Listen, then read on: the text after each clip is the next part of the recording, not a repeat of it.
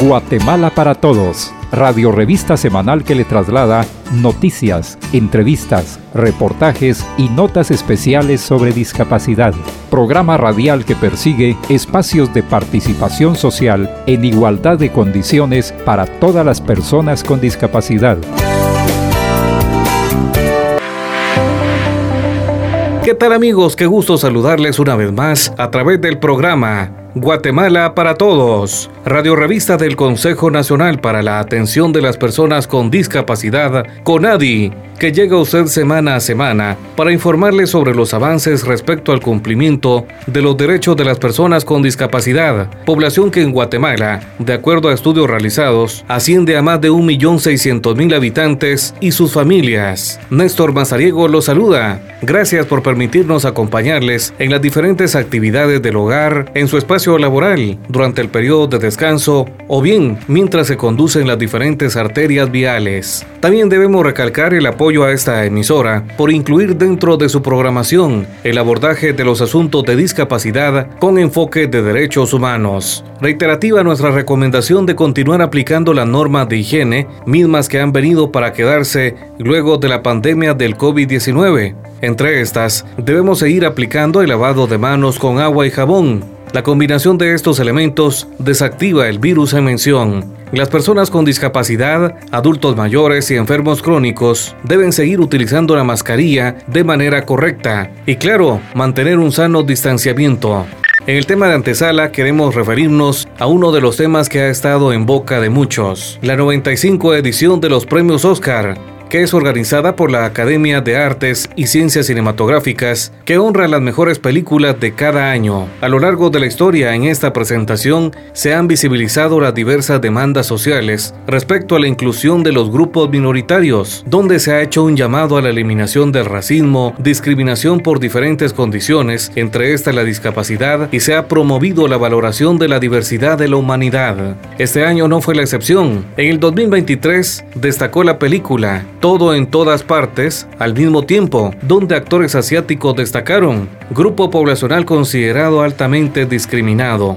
También debemos mencionar al actor Brendan Fraser, que ha vivido durante muchos años con obesidad y también ha manifestado discapacidad psicosocial. Fraser obtuvo el premio al mejor actor por su participación en la película La ballena, pero nos llama sobremanera la atención la participación de James Martin, actor con síndrome de Down de 31 años, que participó en el micrometraje ganador, Un irlandés adiós. Este actor con discapacidad intelectual participó en la ceremonia sosteniendo la codiciada estatuilla. Jane Martin es parte de la trama central de este micrometraje, donde tuvo una destacada participación. En esta historia se narra las situaciones que vive Glorcan, el hermano menor con síndrome de Down de una familia de granjeros de Irlanda del Norte, a quien no le queda más remedio que mudarse con su hermano mayor a Londres, un vínculo roto desde la infancia. Asimismo, por primera vez la Academia de Artes y Ciencias Cinematográficas realizó una transmisión oficial en YouTube, pensada para personas con discapacidad auditiva e incluyó lengua de señas lo cual no debe de extrañarse porque en el 2022 la película Coda se llevó el Oscar al mejor largometraje, que abordó los desafíos que afronta una familia con discapacidad auditiva al convivir con miembros sin discapacidad, película que visibilizó sobremanera la lengua de señas y en conjunto a la población con discapacidad.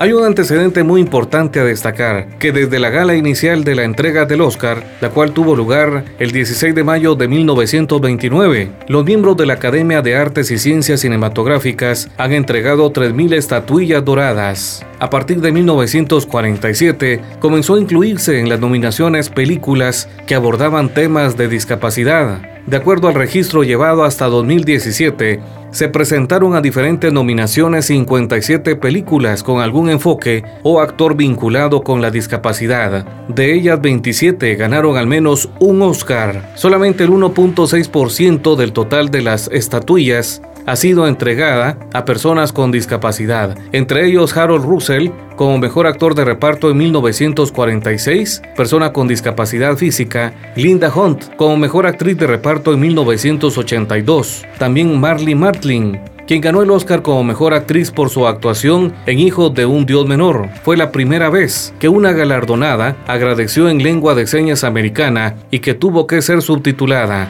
Destaca Anthony Hopkins, ganador del Oscar a Mejor Actor en 1992 por la película El Silencio de los Inocentes y cuando ganó su segundo Oscar por su actuación en la película El Padre, se convirtió en el primer actor con Asperger en recibir una estatuilla en 2020. También Troy Kotsur ganó el premio a Mejor Secundario en la película Coda del 2022. En reiteradas oportunidades hemos indicado que los medios de comunicación son un bastión para seguir en la construcción de una sociedad más incluyente y muestra de ello ha sido la pantalla grande, el séptimo arte como también se le conoce, donde se muestran las capacidades, las destrezas de actores con discapacidad, que contribuye definitivamente al cambio de actitudes y a promover la vida independiente basada en el cumplimiento de derechos. Luego de esta importante noticia de los Oscar, les comentamos que en el programa de hoy daremos realce a los desafíos sociales para la inclusión de las personas con síndrome de Down en el marco del Día Mundial del Síndrome de Down. En el segmento de la entrevista conversamos con Adela Tello, coordinadora académica y gestión laboral, y Paola Marroquín, subdirectora académica del Instituto Neurológico de Guatemala. También les compartimos las noticias más importantes que generan las organizaciones e instituciones que promueven el cumplimiento de los derechos de las personas con discapacidad. Acompáñennos una vez más en el programa Guatemala para Todos. Mujer con discapacidad, ¿sabías que nuestra participación en la vida política y pública es uno de nuestros derechos? Recuerda que para ser efectivo nuestro voto debes empadronarte. Acércate al puesto de empadronamiento más cercano de tu localidad. Tienes hasta el 25 de marzo. Mujer con discapacidad, nuestra participación es importante para Guatemala. Un mensaje del CONADI y CEPREN. Acción conjunta para una participación plena. Guatemala para todos en Aprendiendo de Todo. Consejos prácticos y orientaciones que todos debemos conocer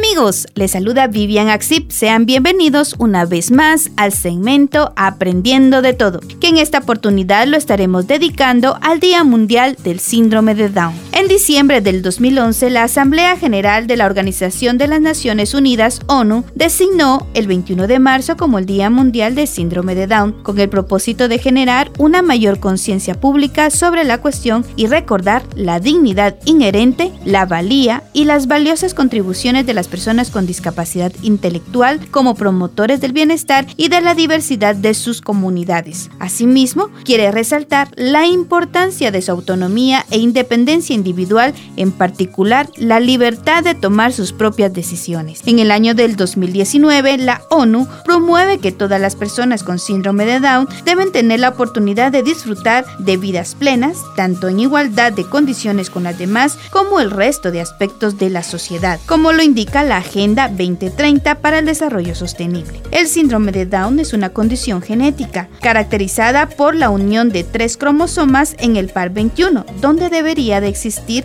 dos. Esta afecta a uno de cada 600 nacimientos, según la Organización Mundial de la Salud. En Guatemala, se estima que existen más de 25.000 guatemaltecos viviendo con síndrome de Down. Se incluyen dentro de los 250.000 con discapacidad intelectual, según la encuesta nacional de discapacidad realizada en el 2016. Las personas con este diagnóstico tienen aunada la discapacidad intelectual, la cual se caracteriza por las limitaciones en el funcionamiento intelectual y la capacidad de adaptarse al entorno familiar escolar, laboral y social. El síndrome de Down es una condición, no una enfermedad. Las personas que son diagnosticadas con este síndrome se enfrentan a menudo con el estigma, la segregación, el maltrato físico, psicológico y la falta de igualdad de oportunidades.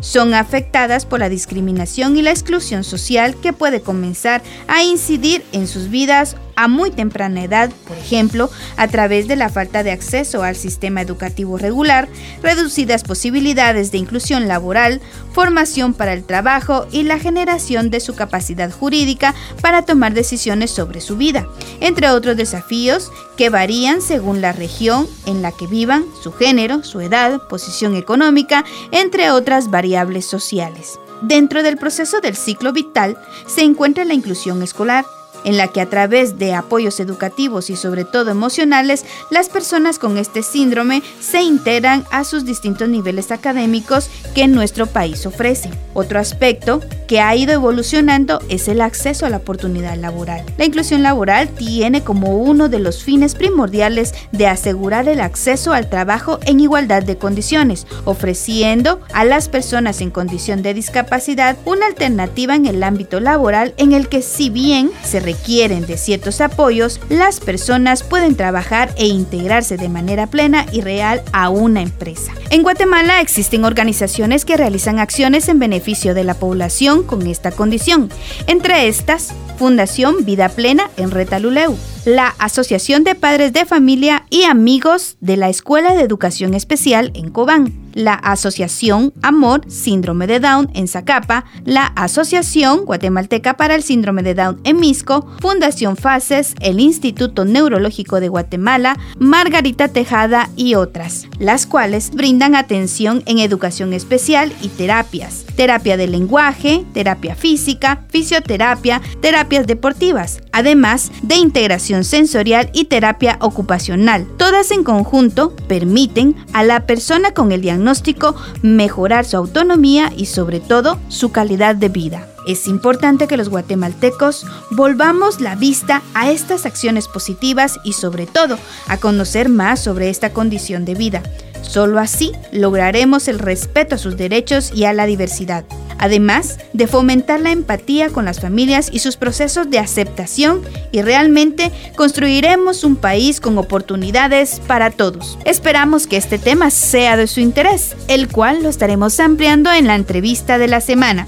Los saluda Vivian Axip y los invito a seguir en sintonía del programa Guatemala para Todos y también queremos recordarles que nos pueden seguir en las redes sociales de Facebook, Twitter, Instagram, TikTok y Spotify. Nos encuentran como Conadi Guatemala. Conversamos sobre discapacidad. Guatemala para todos en la entrevista.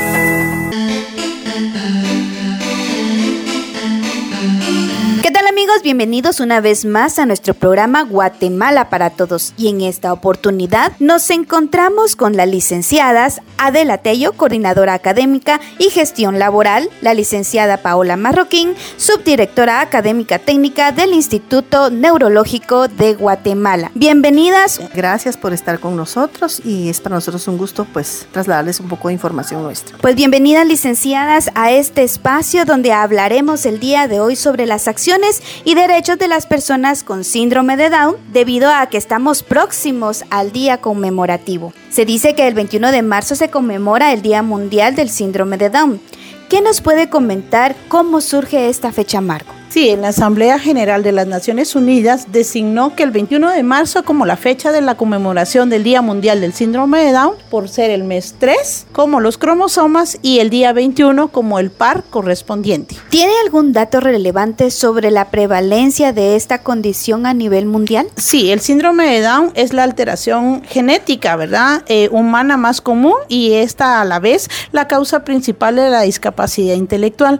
Se produce cuando se genera un cromosoma entre el par 21 y el código genético. De acuerdo con la Organización Mundial de la Salud, esto sucede en aproximadamente uno de cada 800 nacimientos y tiene efectos diferentes en temas de salud, características físicas y de desarrollo. Licenciada Adela, ¿usted nos puede decir cuáles o cómo considera usted que son las barreras a las que se enfrentan las personas con síndrome de Down en la sociedad? Principalmente el desconocimiento que se tiene acerca del síndrome, porque pues han surgido muchos mitos alrededor del, del diagnóstico y se tenían los mitos de que las personas con síndrome de Down no podían ser independientes, que iban a ser niños eternos, que no iban a poder conseguir un trabajo y eso es la información que se ha tenido. Sin embargo, sabemos que hay muchos chicos que tienen todas las posibilidades de ser independientes, de vivir solos inclusive, de tener empleo y pues esas son las barreras básicamente a las que se enfrentan en la sociedad. Paola, ¿usted nos puede indicar qué acciones realiza el Instituto Neurológico para su inclusión educativa? Sí, iniciamos desde una edad muy pronta, ¿verdad? Con este proceso y hacemos el acompañamiento con una asesora en inclusión educativa donde apoyamos a las escuelas y colegios, maestras, eh, padres de familia y directores en capacitarlos, informarlos para que tengamos una mejor inclusión de nuestros alumnos dentro del sistema regular. En cuanto a las adecuaciones curriculares, son una alternativa en la educación para las personas con esta condición. ¿Qué método didáctico o estrategia pedagógica implementa el Instituto, licenciada Adela? Nosotros en nuestra currícula pues hemos tomado como base el currículum nacional base y haciendo una transformación, adecuación, ajustes para que este currículum que nosotros utilizamos en la institución sea un currículum funcional. Para que nuestros chicos y nuestros jóvenes que están acá puedan desarrollar habilidades y competencias que los permitan desde el punto de vista eh, de escolar poder ser incluidos y también en el ámbito laboral. Sabemos que el Instituto Neurológico tiene varias etapas de enseñanza que están dirigidos a las personas con discapacidad intelectual, con el objetivo de potenciar sus habilidades y destrezas a fin de ser incluidos en la sociedad. ¿Nos puede indicar en qué consiste estos programas, licenciada Paola? Iniciamos desde una edad muy pronta en el programa de intervención temprana, que es nuestra atención a bebés hasta los cuatro años. Luego de esto pasan a la etapa de iniciales, que termina, que inicia de los cuatro años a los seis años. Luego los tenemos divididos en ciclos de acuerdo a su edad eh, cronológica, porque respetamos esa parte dentro de sus derechos, hasta llegar a una edad de 21 años, en donde ya son trasladados en los programas eh, de talleres. Estos talleres están divididos en académico laboral, que es alumno que haya ya cumplido con alguna lectura y escritura básica y puedan llegar a, a tener o ocupar un espacio laboral dentro de un área eh, de oficina de oficina eh, o un poco eh, área más administrativa. Luego también están nuestros chicos de talleres ocupacionales laborales, donde su nivel es más ocupacional y buscamos alguna actividad dentro de alguna empresa en actividades más operativas y tenemos nuestro taller ocupacional que trabaja aquí dentro del instituto con actividades más dirigidas y donde promovemos un taller ocupacional protegido, ¿verdad? A la vez, de acuerdo a sus edades, son trasladados a diversos programas, eh, ya de acuerdo a su independencia y a su nivel de desarrollo, ¿verdad? Que podrían ser los programas de acompañamiento de la vida adulta con o sin acompañamiento. ¿Cuál es el conocimiento que se tiene para promover la inclusión laboral de las personas con discapacidad intelectual y psicosocial? El Instituto Neurológico cuenta con un programa de inclusión laboral que busca poner a los jóvenes en contacto con el mundo laboral, en donde puedan demostrar sus capacidades y habilidades, pues puedan encontrar también una forma de hacerse de sus propios medios para su sostenibilidad, para ayudar a sus familias en cada uno de, los lugares a los, a los que ellos asisten. Lo que hacemos es gestionar con empresas que están eh, a favor de la inclusión, que nos abran puertas y nos den espacios para poder incluir a nuestros jóvenes aspirantes a, a laborar. Nosotros, pues como parte de este programa, tenemos un acompañamiento continuo a nuestros jóvenes en las empresas para poder sus habilidades también ahí, para poder identificar los ajustes que se tienen que hacer para que ellos tengan una exitosa inclusión laboral. ¿Cómo ha sido el regreso a la nueva normalidad de los estudiantes del Instituto Neurológico Sí, para comentarles un poco, en realidad nosotros nunca perdimos contacto con nuestra población. Definitivamente durante pandemia tuvimos estos encuentros y buscamos cómo adecuar nuestros espacios y los espacios de los padres de familia para poder seguir teniendo contacto con sus educadoras y con sus terapeutas, promoviendo y también eh, haciendo encuentros con sus compañeros para que pudieran tener toda la parte que ellos necesitan de socializar, de conectarse con sus compañeros, verlos, divertirse y todas las actividades que realizábamos de manera presencial, tratamos de llevarlas a la virtualidad para que ellos no perdieran eh, pues también esta parte de convivencia con nuestros, con sus compañeros y con el personal. Posteriormente a eso, el año pasado pues ya nos quedamos un poquito como en una eh, forma híbrida de trabajo en la que algunas veces visitaban al instituto y en otras ocasiones pues trabajaban a distancia desde casa con videos para que ellos pudieran realizar las actividades en su casa, con guías de trabajo, con em, actividades que se les asignaban para que ellos pudieran evidenciar también el trabajo que estaban realizando en casa y no se desconectaran desconectaran con, totalmente del instituto. Actualmente, pues este año, pues ya hemos vuelto totalmente a la presencialidad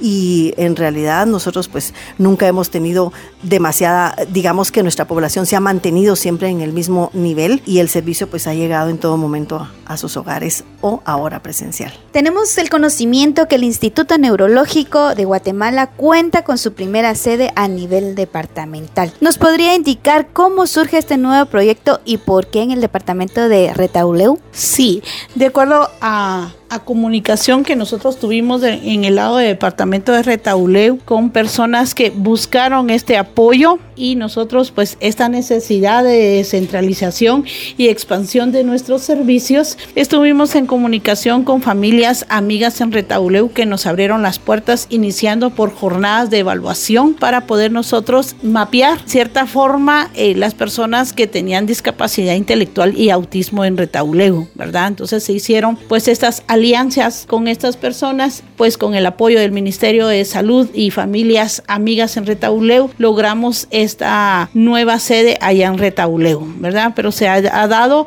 a partir de las necesidades también y de los estudios que hemos realizado, en donde nos dimos cuenta que después de Guatemala, Retauleu es uno de los lugares en más prevalencia de personas con discapacidad. ¿Y nos puede indicar cuáles son los servicios que tiene a disposición este nuevo centro, los horarios de atención y los requisitos?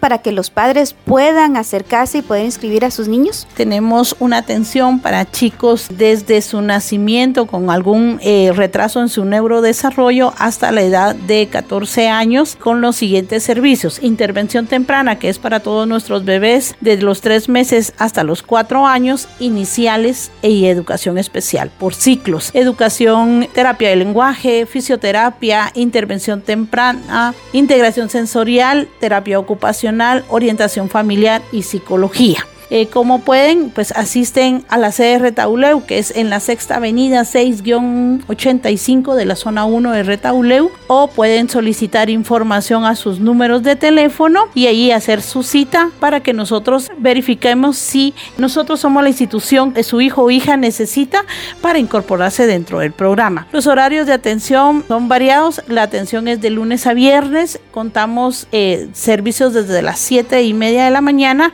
hasta las 4 de la tarde. ¿Algún requisito especial que algún padre de familia debe llevar para poder inscribir a su chico? Sí, si ya tiene exámenes eh, y diagnóstico, eh, nosotros eh, verificamos los datos que nos lleven, ¿verdad? Nuestra atención va dirigida a niños con discapacidad intelectual y autismo. Entre ellos, pues están los chicos con síndrome de Down. Si son menores de 4 años, nuestros chicos que tengan un retraso en su neurodesarrollo. Muy interesante el tema discutido el día de hoy en esta entrevista. Y ya para ir finalizando con este espacio, quisiéramos que nos dieran una reflexión para entender cómo es la vida de una persona con síndrome de Down y cómo la sociedad puede ayudar. Primero, eh, enterarse un poquito más de qué es el síndrome, ¿verdad? De qué, cuáles son las necesidades de los chicos y también cuáles son los potenciales que ellos tienen, porque son personas que tienen mucha capacidad para trabajar, para hacer actividades de la vida diaria, para desenvolverse de una manera muy independiente.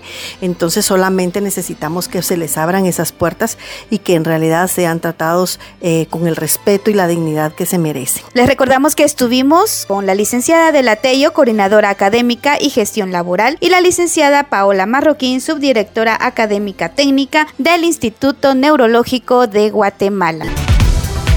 Guatemala para todos en las noticias. Esta es la sección informativa con Adi Noticias. El proyecto de la tercera encuesta nacional en discapacidad fue presentado por el Departamento de Desarrollo de la Investigación y Análisis de la Información a personal técnico del CONADI. Esta acción está encaminada a dar cumplimiento a los compromisos asumidos por el Estado de Guatemala respecto a la generación de datos e información de la población con discapacidad. El encuentro también tuvo el objetivo de obtener insumos de técnicos que han sido parte del proceso de eventos similares. En años anteriores, se dio a conocer que se han sostenido reuniones con representantes del Instituto Nacional de Estadística, INE, agencias cooperantes e investigadores. Con Adi Noticias. Con la finalidad de reactivar la iniciativa de ley 5463 que dispone a aprobar la certificación de discapacidad y el proyecto de clasificador temático con enfoque de discapacidad mediante reforma al artículo 17 del decreto 10197, ley orgánica del presupuesto. Representantes del CONADI sostuvieron un acercamiento con la diputada Sandra Carolina Orellana, presidenta de la Comisión de Salud del Congreso de la República.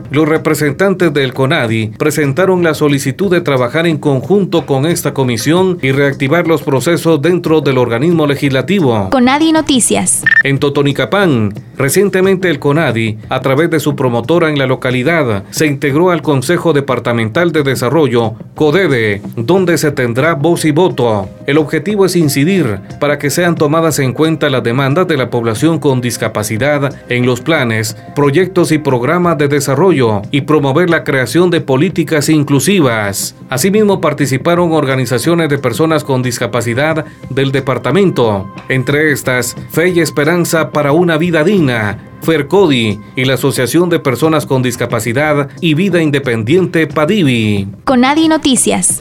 La capacitación accesibilidad universal de las personas con discapacidad al patrimonio cultural de Guatemala en el Parque Nacional Tikal Petén fue llevada a cabo con el objetivo de fortalecer el conocimiento en materia del derecho a la accesibilidad de las personas en condición con discapacidad en lugares públicos y patrimoniales. Esta fue dirigida a personal administrativo y operativo del parque, donde se abordaron los temas derechos humanos de las personas con discapacidad, ajuste razonable accesibilidad universal y diseño universal. El proceso de formación es parte de los resultados que se desarrollan en el marco de la ejecución del proyecto Estrategia de Mejora de la Accesibilidad Universal al Patrimonio Cultural de Guatemala, AECID Guatemala CONADI. CONADI Noticias.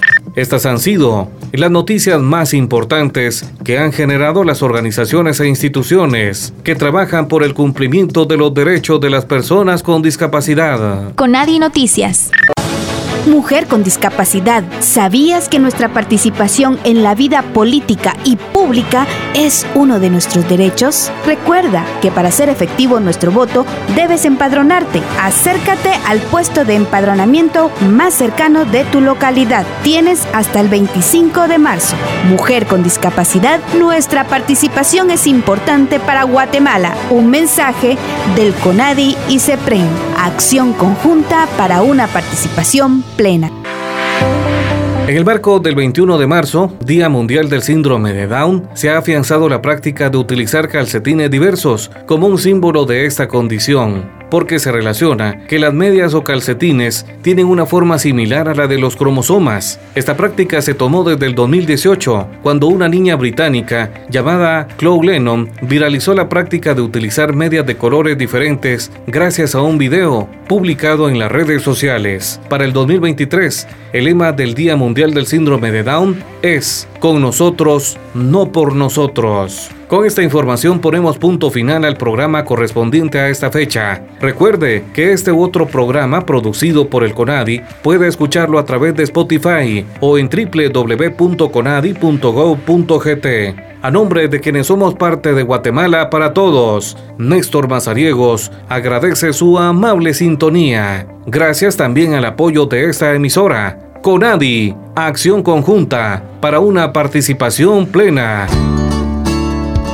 Guatemala para Todos, radio revista semanal que le traslada noticias, entrevistas, reportajes y notas especiales sobre discapacidad. Programa radial que persigue espacios de participación social en igualdad de condiciones para todas las personas con discapacidad. No deje de escucharnos la próxima semana a esta misma hora y por esta misma estación.